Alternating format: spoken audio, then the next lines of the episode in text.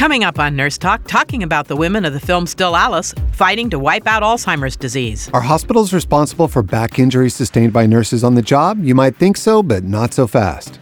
Finding out which government agency spends 84 million a year on Viagra. What is a medically induced coma? All this and more on Nurse Talk. Welcome to Nurse Talk. I'm Casey Hobbs along with my co host Shane Mason, and we are two of the thousands of nurses on duty today. And hello to all of you out there listening to Nurse Talk on Progressive Voices TuneIn, Indiana Talks, and all of our broadcast partners. Shane, I can't go another minute without talking about this story. Daycare note accuses baby, I did say baby, of being aggressive. There is a reason people joke about babies being evil. Those little bundles of joy are capable of quite foul things, like poking you in the retina with their tiny talons or unleashing a geyser of pee right into your unsuspecting face. But we laugh about these misdeeds because we know babies aren't actively trying to hurt us. They're not nefarious creatures, they're just babies. I don't know if I agree with that, but I'll read the note. Samantha has been playing roughly and aggressively with the other babies. They'll be crying and upset, but she's smiling and enjoying herself. Go, Samantha. Even our using firm voices to tell her it's not okay to hurt her friends and remove her from the area, she's smiling and going right back. Can you help us out by maybe discouraging her to not play roughly with her friends and her dog? And I've got a picture of the note here. Well, thank God we have a baby expert on speed dial. Who are you going to call? RN Marcia Pod, who is our resident baby whisperer. Marcia, how ridiculous is this, and what is your take on it? Well, as always, babies are curious and babies are interesting. And uh, this is just another example of, you know, how they experiment with us adults and other young souls around them. So it's not unusual.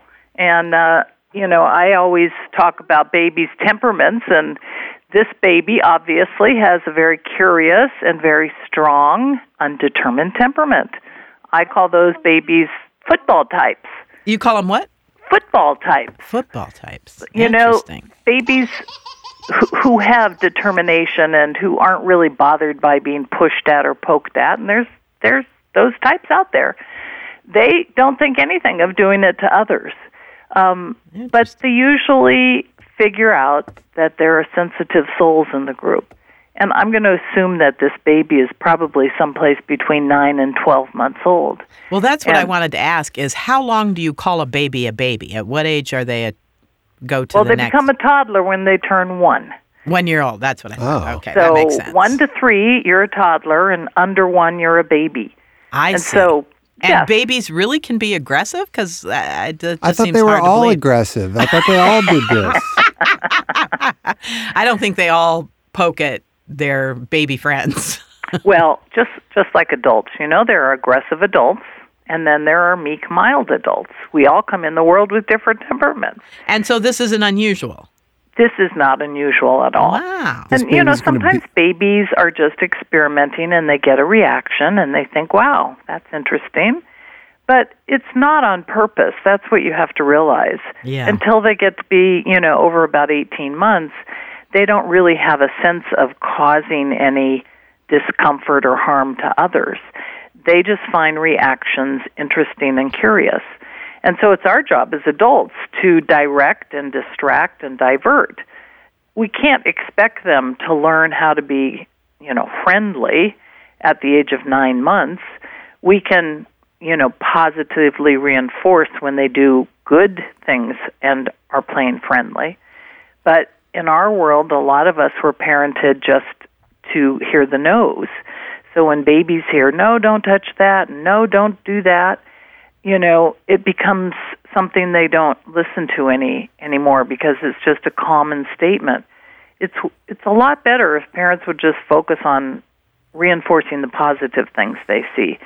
So if they give a baby a hug or if they share their toys with another baby, you want to get excited and give them a lot of encouragement and reinforcement for that kind of behavior.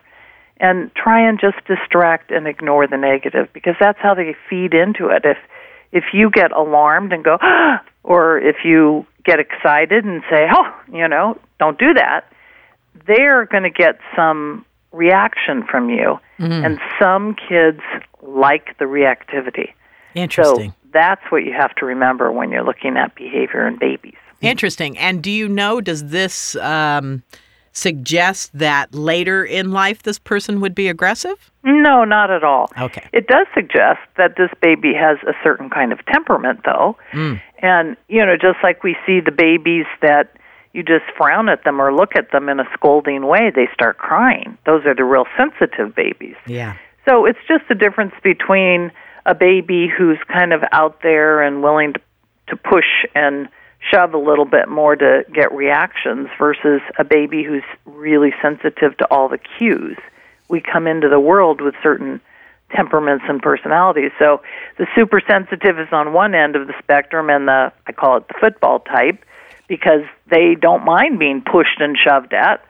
They're, you know, determined and strong-willed individuals. Right. That doesn't mean they're going to grow up and be aggressive. It just means that they have a lot of tolerance for things like that. So, you know, they don't think anything of a baby coming and poking and pushing them over. They don't cry. They just find it interesting. They should train this Nice. baby to be a cage fighter.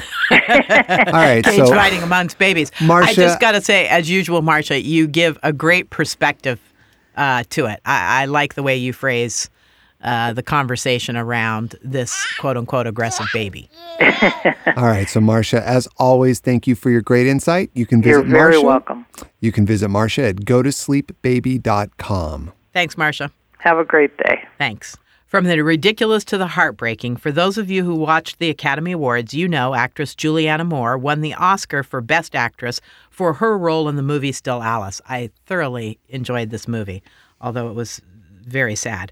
Her portrayal of Dr. Alice Howland, a renowned linguist professor, is bringing much needed attention to Alzheimer's disease. The movie's based on Dr. Howland's life and diagnosis of younger onset Alzheimer's disease. Let's listen to a clip from the movie. The most beautiful and the most intelligent woman I've known in my entire life.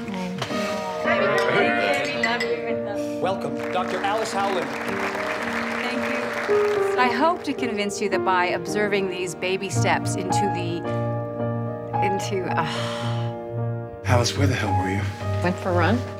Well, I hope you enjoyed that because you completely blew our dinner plans. I need to talk to you. I got something wrong with me. What? Oh boy. Uh, He's gonna break up or no. I have Alzheimer's disease. Early onset. My God. Dr. Heather Snyder, Director of Medical and Scientific Operations for the Alzheimer's Association, will be with us later in the show to talk about the facts of Alzheimer's, as well as the latest areas of research and treatment. And from the hospital to nurses, your injuries are not our problem. A recent story done by NPR tells a story about on the job injuries to nurses and the alarming trend by hospitals to deny responsibility for those injuries. Later in the show, on behalf of California Nurses Association and NNU, is RN and lead nursing practice representative Gerard Brogan. All this later in the show, but right now it's time for news and views. Shane, take it away. All right, so edible radio tags could stifle sales of bogus medications. With sales of bogus prescription drugs amounting to tens of billions of dollars worldwide, there's a solution to that threat that could be smaller than the period at the end of this sentence. Which sentence? This sentence.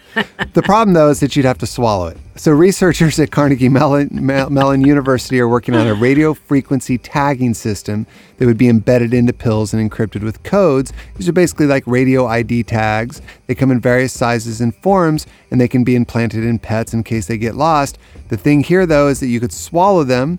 And uh, if you swallow it and you hear Rush Limbaugh talking, then I think you need to go get a checkup. What do you think about that? I think enough already. Come on, I didn't know that uh, counterfeit drugs were such a big deal. But the last thing I want is to swallow some kind of a little deal that they're going to be able to track me. So forget it. I don't like it. Your view, Shane? Uh, I, I don't know. I didn't know this is such a big deal. Yeah. But that's I guess if they me. can keep me from getting counterfeit medications, then I guess that's good. But where are people getting their medications from? That's exactly right. Tijuana? Where are you buying these meds from? No, you actually get better drugs over there than you do here. Different kind of drugs. Yeah, absolutely. Next up, DoD spends 84 million a year on Viagra and similar meds. That's a whole lot of fighting frisky. According to the Military Times, the Department of Defense spent 84 million on erectile dysfunction drugs in 2014. About half of it was on Viagra, roughly the cost of an F-35 fighter jet. Since 2011, that's a whole lot of Viagra right there. DoD has doled out 294 million on ED prescriptions, a figure that might actually underestimate total ED expenditures. And we can't cut the military budget. Your view, Shane? Uh, I think I need to hook him up with my guy. I think he can probably get half off on this stuff. My view is they're dosing the wrong guns, if you ask me. so, Idaho lawmaker needs a lesson in female anatomy. A national organization for women executive urged an Idaho state lawmaker on Wednesday to consult with his female relatives mm-hmm. about anatomy after he appeared to suggest during a legislative hearing that pills swallowed by women traveled to the uterus. He actually said traveled to their vagina. I just want to correct you because I did hear this guy. So, Republican State Representative Vito Barbieri asked a Boise area physician how colonoscopies were conducted by doctors from remote locations. The doctor said that they swallowed camera equipped pills. And then the, the legislator said, Can this same procedure then can be done in a pregnancy? Can swallowing a camera and help a doctor determine what the situation is? Uh, Doesn't everything end up in a woman's, uh, I uh, mean, yes. vagina or yes, uterus? Yes, and and the sad thing was, she actually had to say to him, "Sir, sir, when you swallow a pill that goes into your stomach, it comes out your rectum. There is nothing that goes to the vagina." From your mouth to the vagina does not work. And this is why I say we need anatomy and physiology in every high school. Uh, and maybe we should start with the Senate and congressmen. That poor guy is probably just like, he just wants to stay home. No, he week. was really, he was persistent. Even after her comment, he still persisted. The guy was really unbelievable. You, you, you should listen to it because it's, it's fabulous. So that's it for news and views. Coming up, are hospitals responsible for back injuries sustained by nurses on the job? You might think so, but not so fast. And the movie Still Alice is bringing much needed awareness to Alzheimer's disease. You're listening to Nurse Talk, where laughter's the best medicine. We will not be an easy target. We will never roll over and let pain plan our day, or let an ache tell us what we can and cannot do. We will not linger on the sofa ask somebody else to bring us the mail, or take the parking space closest to the door. But what we will do is take action. We will plan ahead. We will protect our bodies and fight back by moving. Lace up our sneakers and grab our tennis rackets. We will bowl. We will do our morning laps and bike ride through Saturday afternoon. We will walk our dogs around the block we will pass up the elevator and proudly take the stairs. Because arthritis can't beat us if we beat it first. In the fight against arthritis, you need a weapon. What's yours? To learn more, visit us at fightarthritispain.org. This message brought to you by the Arthritis Foundation and the Ad Council. Did you just look down at your phone? You did it again, didn't you? You know, you're flying down the road in a three ton hunk of steel and a text takes your eyes off the road for an average of five seconds? At 55 miles per hour, that's long enough to travel the length of a football field and cause some serious damage. Turn it off. Trust me, whatever it is, you'll live. Learn more at stoptextsstopwrecks.org. Brought to you by the Ad Council and the National Highway Traffic Safety Administration. My name is Meera Batra, and this is how I live united. Many families have come to America for a better life. I advocate for these families with United Way. United Way empowers them to see opportunities available. We help them get involved with their kids' schools and network within the community. My name is Meera Batra. I help families see opportunity and succeed. I don't just wear the shirt, I live it. Give, advocate, volunteer, live united. Go to liveunited.org. Brought to you by United Way and the Ad Council.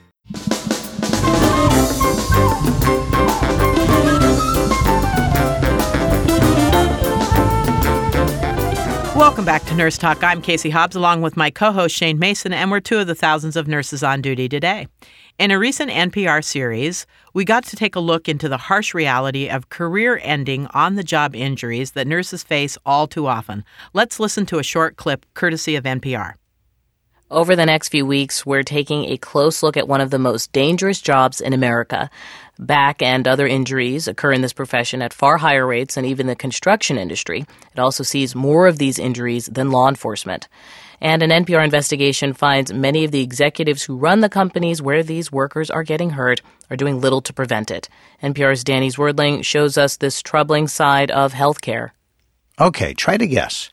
Who are these workers who get disabled so often by back injuries? I'll give you a moment to think about it. Time's up. We're talking about nursing employees who take care of you in the hospital and other settings. We're talking about nursing assistants and orderlies and registered nurses. Government surveys estimate there are more than 35,000 back and other injuries among nursing staff every year that are so bad the employees have to miss work. And they get those injuries mainly by moving and lifting patients. The NPR series follows the case of RN Terry Cawthorn and Mission Hospital in Asheville, North Carolina. We get a glimpse of how some hospital officials around the country have shrugged off what is being called an epidemic. Cawthorn was a nurse at Mission for more than 20 years. Her supervisor testified under oath that she was one of my most reliable employees. Then, as with other nurses described this month in the NPR series Injured Nurses, a back injury derailed Cawthorn's career. But in Cawthorn's case, administrators at Mission Hospital refused to acknowledge her injuries were caused on the job. In fact, court records, internal hospital documents, and interviews with former hospital medical staff suggest that hospital officials often refuse to acknowledge that the everyday work of nursing employees frequently injures them. And Shane, I just got to add here this reminds me so much of football and the n- denial of head injuries in that sport. Yeah, and Mission's not unique. NPR found similar attitudes toward nurses in hospitals around the country. Here with us to talk about this disturbing trend and what is being done about it in California is RN Gerard Brogan. Gerard is a lead nursing practice representative for California Nurses Association. Welcome, Gerard. Uh, good morning, everybody. How are you? Thanks for having me on. Thanks for being with us, Gerard. Before we get started, tell us a little bit about yourself. Uh, my name is Gerard Brogan. I'm the lead nursing practice representative for uh, both the California Nurses Association and National Nurses United. That's our uh, national organization of nurses, 185,000 strong. That's fantastic. How long have you been a nurse? I've been a nurse too long. Um, That's a good answer. no, you can never be a nurse too long. Uh, over 30 years now. Wow.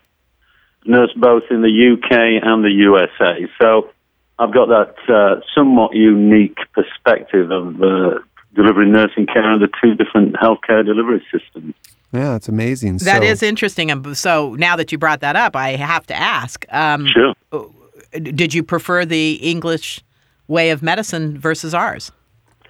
Well, I, I much prefer the system in England, of course, because it's uh, free at point of care. Which is brilliant. Uh, which takes away a lot of anxiety, takes away a lot of complicated issues in the delivery of healthcare. Uh, people don't have the anxiety of how am I going to pay for this. Um, and of course, uh, that's part of the nursing ethos that uh, healthcare should be a human right, not a commodity. Absolutely. Yeah, so going back to the uh, injury issue, tell us how Sure. uh, nurses rate with other occupations in terms of on the job injuries. Well, sadly, and maybe surprisingly to some uh, listeners, um, nurses, and I really want to include nursing aides here too. We don't want to neglect our nursing aid colleagues. Uh, their injury rate in terms of uh, musculoskeletal uh, disorders is three times the amount that manual laborers uh, suffer from. And you know, uh, people. is quite a statistic. Um, it is. It is a huge statistic, Gerard. And what I want to say is, I'm surprised that people are surprised by it. Do do most people see the size of most Americans? Yeah, Because let's know, be real, know. I was going to, I was going to touch on that. That growing obesity levels uh, are really affecting uh, the uh, percentage of back injuries incurred by nurses and nurses' aides. Um, sad but true. It's one one of the uh, other negative side effects of the obesity problem. Absolutely. It's very difficult to move somebody who's large. By the same token, Gerard, I was mentioning football earlier and Yep. when I when I take care of a football player, especially a pro Mhm. player, you're talking about at least four nurses, two on either side to lift that person up in the bed. So it is. Yes, you are. It's surprising to me that others are surprised by the level of back injury in our profession just because the work we do moving people around. And it's Mhm. even more than moving. That would be moving a person who's lying quietly in the bed. We Yeah, I- oftentimes have to I deal don't think it's part of uh, nurses' public persona that actually this is physical work. It Yes. is manual work. Yes. Uh, I've known a lot of nurses over the years with uh, extremely strong forearms. It's uh, I noticed that early in my nursing career. Uh, they have That's very Popeye forearms. yes, yes, the good nurses do have Popeye Yeah. forearms. Uh, so, why are hospitals systematically denying responsibility for these injuries? Well, I, I wish I knew the exact answer to that. Uh, but, um, you know, my sense is they're denying everything. Uh, we've got a healthcare industry, not a healthcare system. That's right. And it is for profit, um, and they look to shave pennies, cents wherever they can. Uh, And let's be Um, real, Gerard, that back injuries are really an expensive uh, problem. And so Yes, I can understand why hospitals deny this because this is expensive. And if you can put it back on the nurse, which pre unions in this country, that was done every single day to nurses. When you injured yourself on the job back in the day prior to CNA, it was your Mhm. problem. It was not their problem. No, no, I, I know, and uh, that reflected industry at large. Uh, it's taken unionization, a lot of uh, dedicated activists over the last 150, 200 years to uh, persuade employers to take any kind of responsibility for injuries incurred by their employees. Uh, and they are responsible for it. They have a duty to care for the RN. Uh, the RN has a duty to care for the patient, and I think we fulfill that obligation. Our employers have that same obligation to care for us, and yet they want to abrogate that responsibility. And it's sad but true. I think it's pretty simple. It's uh, follow the money. Uh, it costs money to care for people, and it costs money to look after people, um, and they're trying to abrogate all responsibility for that. And I think that reflects their philosophy about everything. Um, right now, we're seeing a move towards uh, patients being nursed in their own home. Why? Because it's cheap, and uh, there's a lack of regulation. The industry does not like regulation because regulation, what comes with that responsibility. Yeah, absolutely. And speaking of which, where is OSHA in all of this? Are they involved? Oh yeah, OSHA have been fabulous. Um, Cal OSHA, uh, I must say, my experience with them on this issue and several other issues over the last several years, uh, they tend to be ahead nationally of uh, other OSHAs. Uh, as you all probably know, there's a federal OSHA and then there's state OSHAs. Uh, I do know of one or two other occupation safety and health administrations that are pretty progressive, but uh, we've been very pleased with Cal OSHA. Taken its responsibilities seriously on what's their primary role, protecting people in the workplace. Um, we got a bill passed uh, last year, Jerry Brown, thank you for that. Uh, that was enabling legislation that uh, gave uh, OSHA the edict of coming up with a comprehensive lift team regulation. Cal OSHA took that uh, responsibility seriously. They held a series of hearings. Uh, we organized very well around those hearings, had nurse after nurse talk about their personal experience with these injuries. Uh, Which is so listened. which is fantastic. And Jerry Brown has been very good to the nurses in this state. That bill is the AB 1135 that you're talking That's about. right. Yeah. And it's very helpful. And I want to just say a shout out to OSHA, as you have, because this is one of the agencies that uh, the Republicans in this country are fighting to do away with. oh, Anything that's absolutely. protecting Again, the abrogating worker. all responsibility. Uh, Correct. which is not, it's just not right on a basic human level. But this is very thorough, very meticulous regulation, and we're, we're extremely pleased with it. So, why are we not seeing more done in other states? I think California is kind of in the lead on this. What about in other areas of the country? Yeah, the, several of the states have um, put in some kind of regulation. I know Illinois, New Jersey, Minnesota, Maryland, Rhode Island, not as strong, not as comprehensive, and not as much teeth as in California. Um, and my opinion on that is who forced the authorities to, uh, who put the pressure on the governor, who put the pressure on Cal OSHA is our organization, the California Nurses Association. You're, you're absolutely ger- right, Gerard. And I would bet you that if you looked at the states and where this legislation is not part of the law of the land, that you find more and more injured nurses and nurses that are injured that aren't receiving the help from their hospitals because their deniability treats us like second class citizens. And they've gotten No, away with this for a absolutely. long There's, time. uh, yeah, it's very sad the disdain and distance that uh, administration and the hospital industry has for the people who, who actually are the integral employees that were the face in that hospital, that hospital chain, that industry with the patient, and yet they treat us with distance and disdain. It's uh, again, you know, I, I think we could talk about that all day. There's a lot of history involved. We're a ninety percent female organization. We all know the history of uh, workplace attitudes to women, you know, in terms of pay and conditions. So I, I think that comes into play a lot in terms of their wanting to ignore this problem. Yeah, absolutely. And you know, to, to, to wrap it up, Gerard, is there anything else that you'd like to share with our listeners? Well, yeah, I, I think um, here's, here's what I've got to say to sum up on all this is we as an organization, through our members, we are member driven and they are all direct care nurses. They're the folks who do the job. They're not uh, nurses who sit in offices and look at all this in an abstract way. These are nurses who go in every day. They're at the coal face. Um, and they've organized. They've organized this uh, association to represent their needs and the needs of the patients they take care of. Um, and this is a, a salutary lesson in organizing. Um, we identify problems. We uh, analyze why those problems are existing. We proffer a solution. Then we go out. We go out on the street. We go to the legislative uh, arena.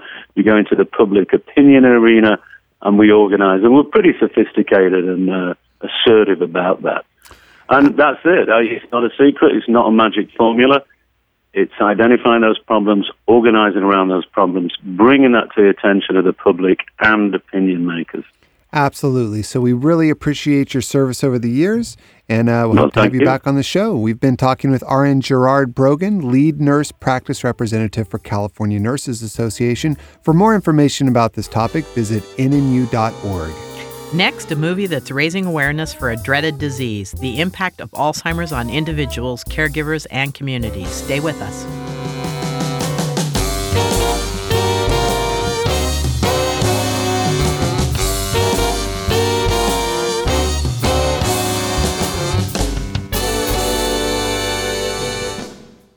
Some statistics are surprising, some are unbelievable, and some are simply unacceptable.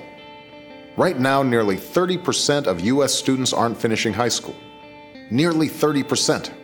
And that's the average. In many places, it's even higher than that. And fixing it is a responsibility that we all share.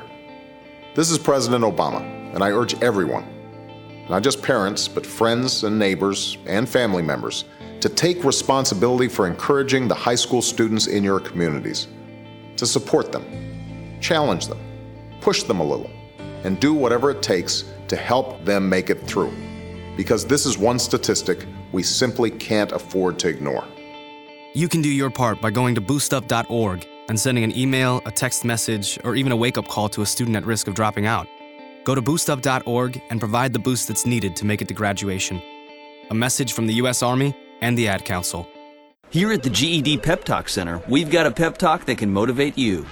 Sometimes things don't always turn out the way you want them to. You can improve your future. Now get your game face on and take the first step towards a better life. Hurry up! Don't make me repeat myself. Whatever level of motivation you need, we've got a pep talk for you. Call 1 877 38 your GED or visit yourged.org for your pep talk and for free classes in your area. GED is a registered trademark of the American Council on Education, brought to you by Dollar General Literacy Foundation and the Ad Council.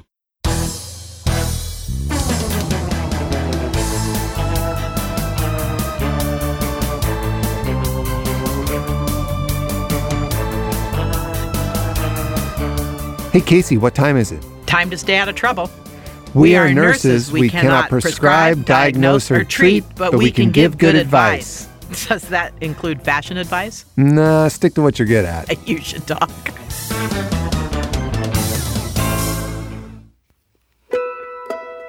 Alzheimer's is a disease, which is something that people don't always think about. It's actually in your brain for probably as long as 20 years before you start to see the symptoms, the memory loss, the executive function. This is not a normal part of aging. This is not something that just happens to people who are 90 something years of age. Women in their early 60s who are very vibrant, who are working, are twice as likely to get Alzheimer's as breast cancer. Women have been at the epicenter. They have the diagnosis of dementia more than men, and more than two thirds of the caregivers for people with dementia and Alzheimer's are women. Alzheimer's disease is the number six killer in the United States, but in the top 10, the only killer with no disease modifying drugs or cure. And we have 60 million baby boomers entering their Alzheimer's years. What we know for sure is unless we change the course, it is going to absolutely devastate the US economy. So, this is a national emergency. This is a national epidemic. Welcome back to Nurse Talk. I'm Casey Hobbs. And I'm Shane Mason, and we're two of the thousands of nurses on duty today. Julianne Moore, Maria Shriver, Kristen Stewart, Sandy Oltz, Lisa Genova, Dr. Maria Carrillo, Elizabeth Gelfand Stearns. These are some of the amazing women behind Still Alice, a movie that gives us a rare window into the experience of living with Alzheimer's disease, a glimpse of the inside looking out. While most of us have heard of Alzheimer's disease and many of us have been personally or professionally affected by it, the film Still Alice has done much to heighten interest and awareness of the disease. Here with us today is Dr. Heather Snyder. Dr. Snyder is the Director of Medical and Scientific Operations for the Alzheimer's Association. Dr. Snyder, a pleasure to have you with us today. Thank you so much for being with us. Great. Thank you so much for having me. Sure. So, first, tell us about the Alzheimer's Association and how you got involved, please. Absolutely. The Alzheimer's Association is the largest voluntary health organization dedicated to Alzheimer's disease. So we have uh, uh, chapters all across the country that provide services and support to the more than 5 million individuals and their families that are living with this disease. But in addition to that, we also have a key part of our mission is uh, to advance Alzheimer's research, and that's part of the team that I'm on. Is uh, one of the scientists uh, on staff at the Alzheimer's Association. Uh, very fascinating. And as somebody, my mother um, had Alzheimer's, who and she was a retired nurse, and very scary. The statistics about women and Alzheimer's. I really wasn't aware of that. So, can you talk about the impact of the film on Alzheimer's awareness? I have to say, it was a remarkable film. Absolutely, and and you're right. I think one of the things that we're becoming more aware of is that women are the epicenter of this disease. The, about two thirds of, of people that are living with this disease are women, but also from the care side, uh, the majority of, of people providing care are women. And this movie, Still Alice, really is raising awareness in a way that we haven't really seen uh, before for Alzheimer's disease, and it's it's increasing the conversations that families are having, uh, that people are having all across the board. And in fact, just myself, after the Oscars the other night, for instance, in looking at my social media feed, I was amazed by people that are um, not affiliated with my professional life, the number of comments around Alzheimer's awareness and people coming out and talking about their loved one or their grandmother or their parent that's affected with this disease in their own personal experience. So it's really, I think, raising awareness in a way we haven't seen before, but also increasing that conversation. And we hope it continues to increase the conversations that are happening not just within families, but within communities, and that that translates also to an increase in conversation on, in Capitol Hill, for instance, and, and raising and increasing the funds for uh, both research, but also for services for those that are affected.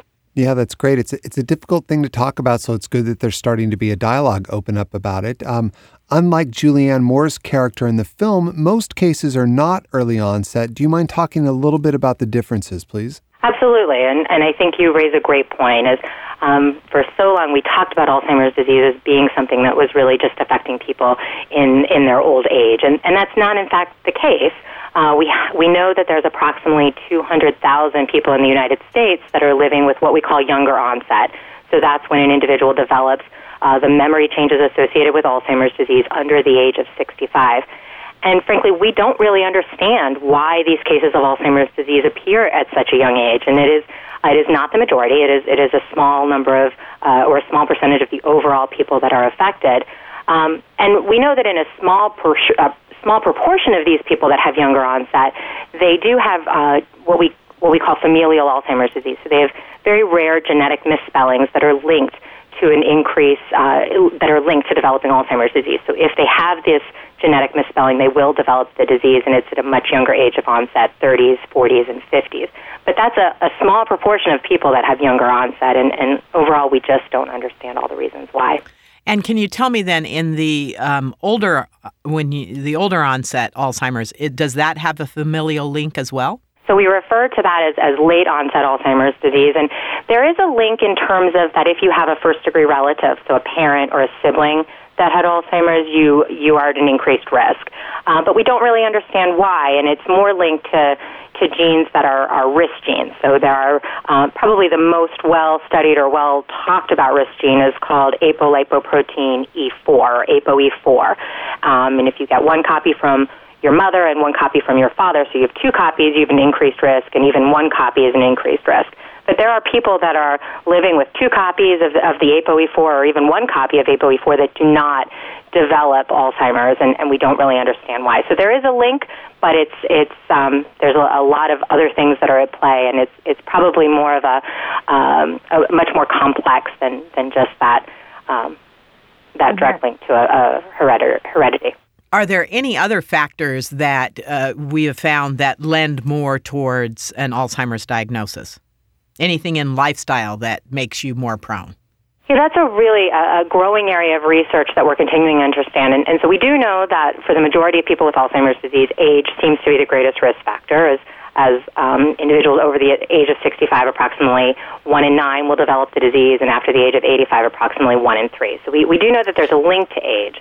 Uh, other things that we've seen links to are, are um, uh, cardiovascular health, for instance, that people with uh, heart disease or diabetes seem to be at an increased risk for developing Alzheimer's disease at a later life. Uh, we also um, we also see that you know and, and other cardiovascular factors. So overall lifestyle health related to cardiovascular disease also seems to be linked. Um, there's some research looking at head injury, for instance. So uh, there was one study that was presented at the Alzheimer's Association's International Conference uh, a couple years ago. There was a very large study in, in over 250,000 people, and it showed that if they had an incidence of head injury, that they were two and a half times more likely to develop Alzheimer's disease or related dementia in later life. So, trying to understand what that linkage is is a is a continuing uh, growing area of research as well. Yeah, it's amazing. And just some basic facts about Alzheimer's for our listeners. More than 5 million Americans are living with this disease, and every 67 seconds, someone in the United States develops the disease. It's the sixth leading cause of death in the United States. And the other thing I wanted to talk about, Dr. Snyder, um, you know, I know there are a couple of drugs that we give, and I haven't seen much efficacy. Is there efficacy in the in the couple of drugs that are out there for Alzheimer's? So there are there are four drugs that are still in use uh, in the United States that have been approved for uh, for use in people with Alzheimer's disease, but they're symptomatic. So they're really um, treating the symptoms of the individual, so um, and helping them maintain function uh, for a longer period of time. But there's no evidence that they're stopping or slowing the progression of the disease. And so, to your point, absolutely, we need something that gets us to be able to stop or slow the progression of the disease, and we're not there yet. And that's that's really where the that coming back to full circle to the beginning of our conversation, uh, in, in increasing awareness and hopefully increasing funding for research will get us to that point of having a therapy that will stop or slow the progression of the disease. And speaking of uh, uh, funding for this, uh, let's talk about some of the critical areas of research, such as cause and risk factors, detection and diagnosis. Uh, are there any neuroprotective factors? Is there anything someone can do to protect themselves from this?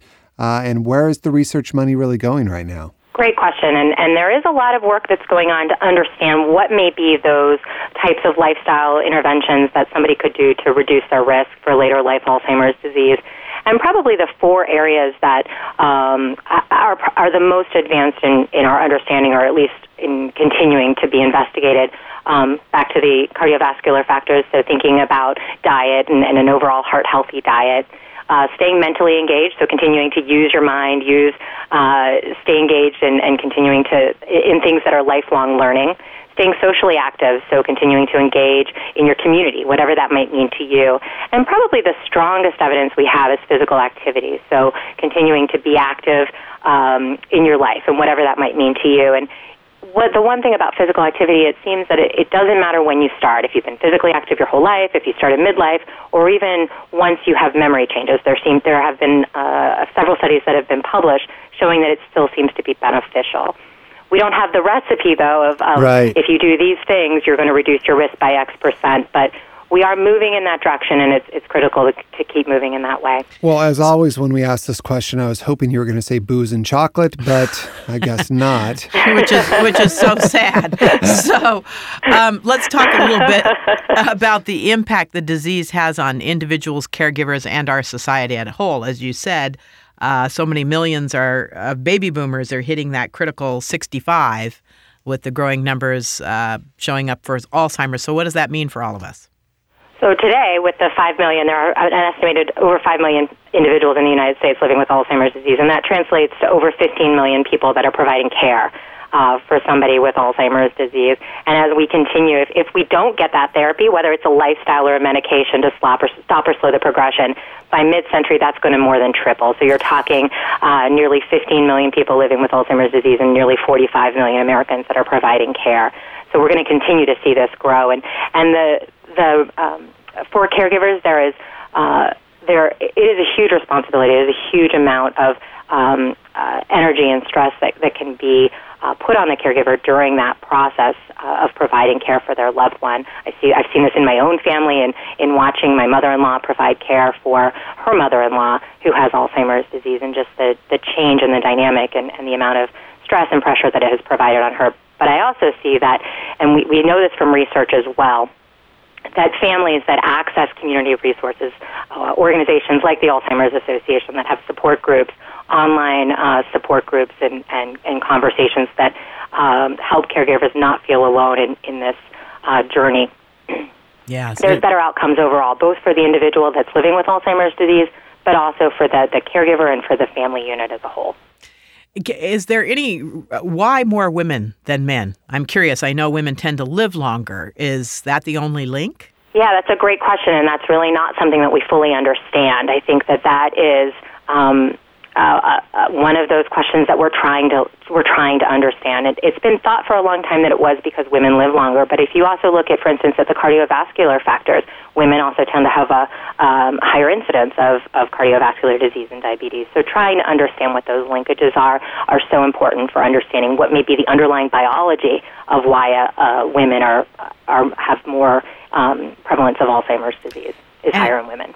And I recently heard that, um, you know, they were finding on autopsy people with Alzheimer's plaque uh, in their brains. But then I recently read that that plaque was not associated with the disease, in that the areas of plaque in the brain did not correlate with dysfunction in the body. Is that true? Yeah, so that so um, what what we know is that there are about um, and actually what we can do now with technology is you can actually take a picture of the brain and see the amyloid, the beta amyloid plaques uh, in the in the brains of, of living human beings.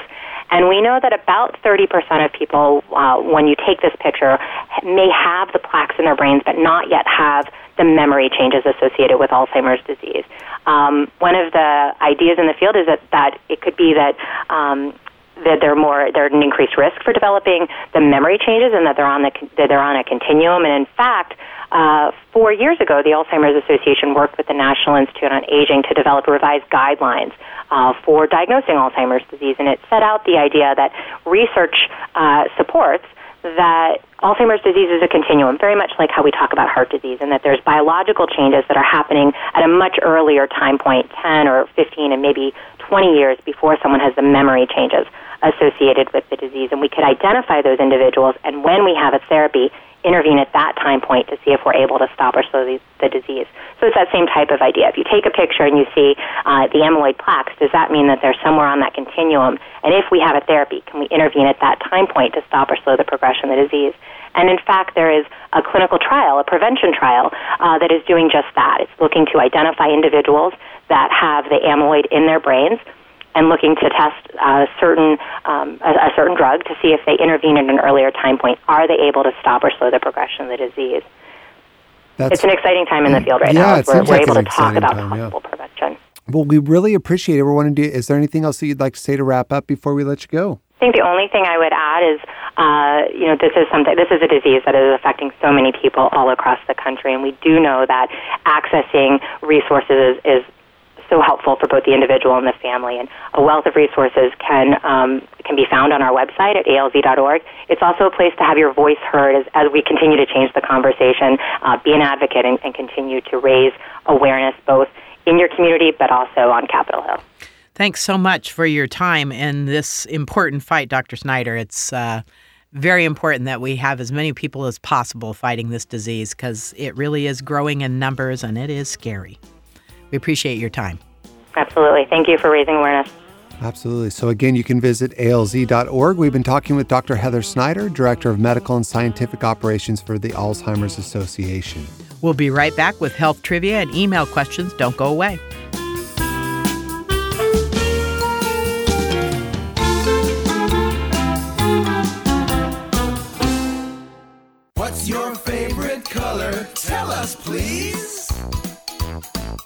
Kids will spend 20 minutes listening to songs like this. What's your favorite color? What's your How about two minutes to brush their teeth? Brushing for two minutes now can save your child from severe tooth pain later. For fun two minute videos to watch while brushing, visit 2min2x.org. Two minutes twice a day. They have the time. A message from the Partnership for Healthy Mouths, Healthy Lives, and the Ad Council. Hey, Billy, want to go to the state fair? Yeah! Well, you can't. Well, you see, Billy, when you throw away money on wasted electricity, you throw away everything you could have done with it. But now your parents are becoming energy efficient. They could save hundreds of dollars a year and take you to the fair next year. I want to go now. Oh, I know you do. Saving energy saves you money. Learn more at EnergySavers.gov. Brought to you by the U.S. Department of Energy and the Ad Council. Today, you ate Greek yogurt. You took the train. You wondered why people spend so much time reading celebrity blogs. You read a celebrity blog. You planned a workout. You skipped it. You did all the things that one normally does the day before a devastating earthquake shakes the community to the ground. You never know when the day before is the day before. Prepare for tomorrow at ready.gov slash today. Brought to you by FEMA and the Ad Council.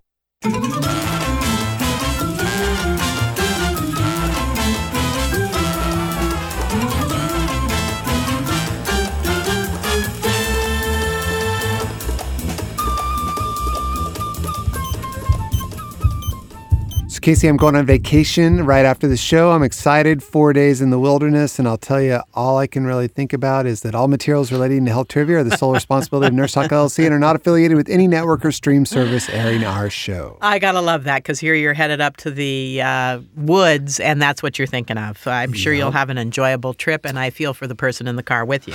so, our health trivia question this week, Shane, is what do your white blood cells do? And boy, oh boy, if somebody doesn't know this, we're in trouble. I don't know, but I know they can't play basketball. because they're white?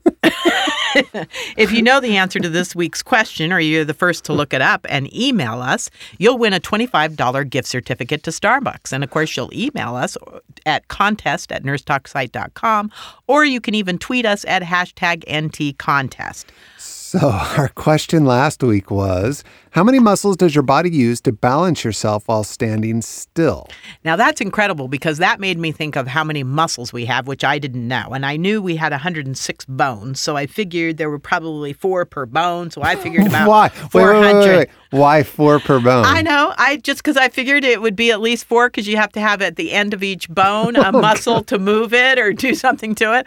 Well, I was off because it's 600 total, a little bit more than 600 muscles in the body, but it's 300 to actually um, balance yourself, which is which is quite amazing. That's a lot of muscles. And it's So- a lot of muscles. And that's why I said uh, physical therapists are such smart people because they have to know all of these muscles. You know, we didn't have to learn the muscles Right. in nursing school, but they have to. So, we did have a winner, John Badger, listening on iHeartRadio 1. Shane, here's something that our producer objected to, but she's not here, so let's have people take a listen.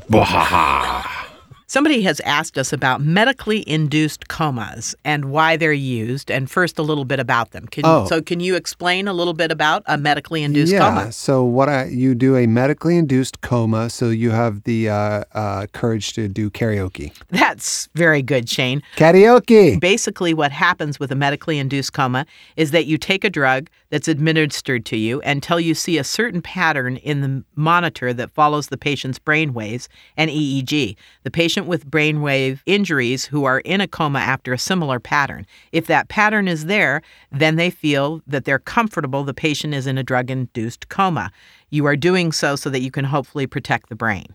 So is this what's going on with Whitney's daughter? They found her in a coma, but then I think they have kept her in a now medically induced coma to reduce seizure activity, is my understanding. I think that's absolutely correct because, and so what they want to do and why they put you in a coma is to rest the brain. So the idea being if the brain doesn't have to perform all its functions, it has time to heal. Now, in her case, because she was in a coma to begin with, and then as she came out of it and had seizure activities, they had to bring her further down to it to try to stop the seizure activity. Uh, In her particular case, I think this is uh, much harder because I think that the brain injury is so extensive that bringing her out of the drug induced, I don't think will actually wake her up. So they use these for traumatic brain injuries. They, They use this if someone has had like an overdose. Uh, I think that there's some metabolic conditions that they use this for as well to basically reduce the overall buildup of waste products, It's to true. reduce the temperature of the body so that the body can heal. That's right. And they like to reduce the amount of energy that the different brain areas use, which is one of the reasons they put you in this coma so that it can heal and the swelling can go down.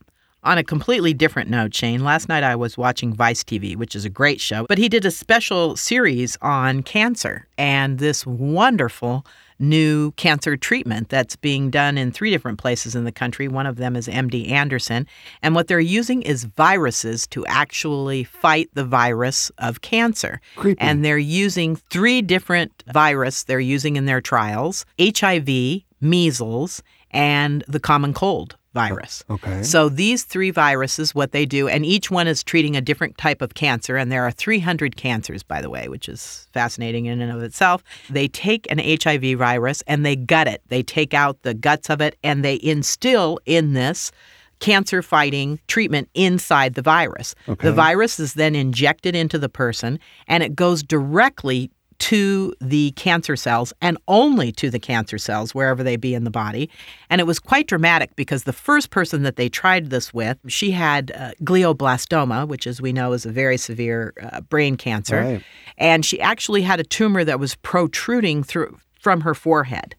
So she received this treatment. Now, I will say that the treatment can make you very sick in the beginning, but the good news about that is it lasts only four days. Uh, the patient develops a very high temperature, and in one case, they, they did put the little girl who received it into a drug induced coma to save her brain from any more trauma with this. And the virus actually goes into the cancer cells and literally blows them up at which point then the other parts of the immune system come and eat up the debris. And the person is cancer free. So, with the first person that they did this with, the tumor that was protruding from her head actually, day four, began to recede. And by four weeks, it was completely gone. It had eaten the bone of her forehead away. That began to heal, as did the skin. And six months into this, after the treatment, she was completely free of cancer. That's and it has not returned. So then they used the HIV virus with the little girl. Now, she had been on four years of chemotherapy. She had leukemia and she had had four years of chemotherapy and had done them all. And the doctors had told her it's time for you to take your little girl home. Right. At which point the parents called uh, somebody else who said there's this fantastic treatment. They called, they were able to get her in. They did the treat. The parents were worried because it's the HIV virus. So first off, their thing is our little girl is so sick, she's immunocompromised, and you're going to inject her with HIV. And what the doctor assured her is, I can guarantee you that your daughter will not get HIV because we've gutted this Yeah, virus. outside but I shell of it. cannot guarantee you that she will be cured of cancer. Right. Uh, because we don't know the efficacy. And in fact, she was cured. They showed the girl two years later, completely healthy, no cancer whatsoever. It's really a remarkable breakthrough. Something like this has not happened in cancer treatment in a very, very long time. It was an incredible, incredible uh, story. So they are looking to bring this, to manufacture this, and bring it to market by 2016. Now, as I said, there's just three cancers that they've been treating, but this has the promise of being able to treat all the different kinds of cancer. It's really groundbreaking work. It sounds incredible. I'm wondering are there any risks to working with the virus? I mean, I guess if they're getting rid of the DNA that the virus uses to replicate, then there's probably not much of a risk. yeah? And that's what they're saying. There's no risk of the virus, of the person getting measles or the person getting the cold or the person getting HIV because they do gut the virus. Right. Treating a virus with a virus is brilliant, and especially because it doesn't target any other cell in the body, only the virus cells that produce cancer. Yeah, well, it sounds really promising and exciting. I'm surprised they're going to get it to market so quickly. I wonder how they're doing that. But uh, They've been great. doing this a while, which is just remarkable Yeah, work. thanks for bringing that story. So I guess now it's time, Time for for some some email email questions. questions. Do you want to start? Sure. So, dear nurses or anyone else who might pick this up off the floor, I love your show and I'm wondering what you can tell me about stem cell therapy to repair knees. This is from Judy J. in Dixon, Illinois. Well, I can tell you this because I um, know somebody who had this done quite successfully. The interesting part about this is it has not been approved by the FDA here in this country. However, it is widely used in Europe and um, other places, uh, those places, of course, having single payer healthcare systems. I think here in this country, one of the reasons the FDA hasn't approved this is because it's going to put knee replacement surgeons almost out of business. Well, and aren't stem cells an abomination of God? No, because here's what's Oh. happening with this is they harvest stem cells from your own bone marrow. They take those and they uh, juice them up with some vitamins and some minerals, and then they inject them into your knee, and they actually, and they actually um, regrow cartilage, which is quite incredible. So, uh, much research about this, most of it done in Europe since we're not using it here. You can get this therapy here. Go online and research stem cells. Um, with relation to knee replacement or joint replacement, there is a place here in Mill Valley that's doing it. Uh, the procedure cost about five thousand to do. That's what I've heard tell. And the success rate is incredible. Insurance will not cover this because the FDA has not approved this. I would love to start a groundswell of people out there to advocate for this to be made available to more people and for the FDA to pay for it because it's a whole lot better than having surgery. Not the FDA pay for it, but approve it. Thank you. All right, next question, please. Dear Casey and Shane, I know you're not dentists, but you can probably answer this question. Why do we have wisdom teeth and do they always have to be pulled? Your niece, Taylor. well, I love this. Well, do you know, Shane? Uh, I think you guys could have had this talk over dinner, but maybe it's better this way. Uh, wisdom teeth are the upper and lower third molars. They're located at the very back of the mouth, and they're called wisdom teeth because they usually come in at between the ages of 17 and 21 when a person is old enough to have gained some wisdom. And that's really ridiculous because this uh, whole uh, deal of wisdom teeth came about when people were dying at 30. Yeah. So, at 21, yeah, you better have some wisdom because you're going to be dead in another nine years. now, today, if we fast forward today, I don't think there's much wisdom in a 17 to 21 year olds. Uh, for instance, men's brain don't fully mature until after the age of 24. So, not much wisdom. Anyway. So, do you got to get them pulled or do you not got to get them pulled? You do not have to get them pulled unless they ca- cause a problem, I do believe, Shane. I had mine pulled uh, way back in my uh, 30s, but because uh, it was crowding the rest of my mouth out. What about you? Did you do you still have your wisdom teeth? Well, that's interesting because usually it's your mouth that's crowding everything else out. That's true. So your jaw isn't really large enough to give them room. Your wisdom teeth may get stuck in your jaw or not be able to break through your gums. They are so far back in your mouth and crowded you may have trouble cleaning them. And a cyst could form that would damage the bone and roots. So these are all reasons that you would have your wisdom teeth out. And it's always a good idea, since Shane and I are nurses and not really in the dental field, to go see a dentist and get this handled for yourself. We'd like to thank the National Nurses United and California Nurses Association for their support of our show. A great big thank you to our executive producer, Patty Lockard, and June Miller and Daria Karpova, our sound engineers today, Taylor Lockard of Social Networking and Progressive Voices Tune In, and all of our wonderful broadcast partners. Thanks for listening. To laugh, you got to listen. We'll see you next week. Thanks for listening to Nurse Talk, where laughter is the best medicine. Brought to you by National Nurses United. Check us out on Facebook or go to our website at nursetalksite.com. For more information about National Nurses United and the California Nurses Association, visit nationalnursesunited.org. Until next week, remember laughter is the best medicine.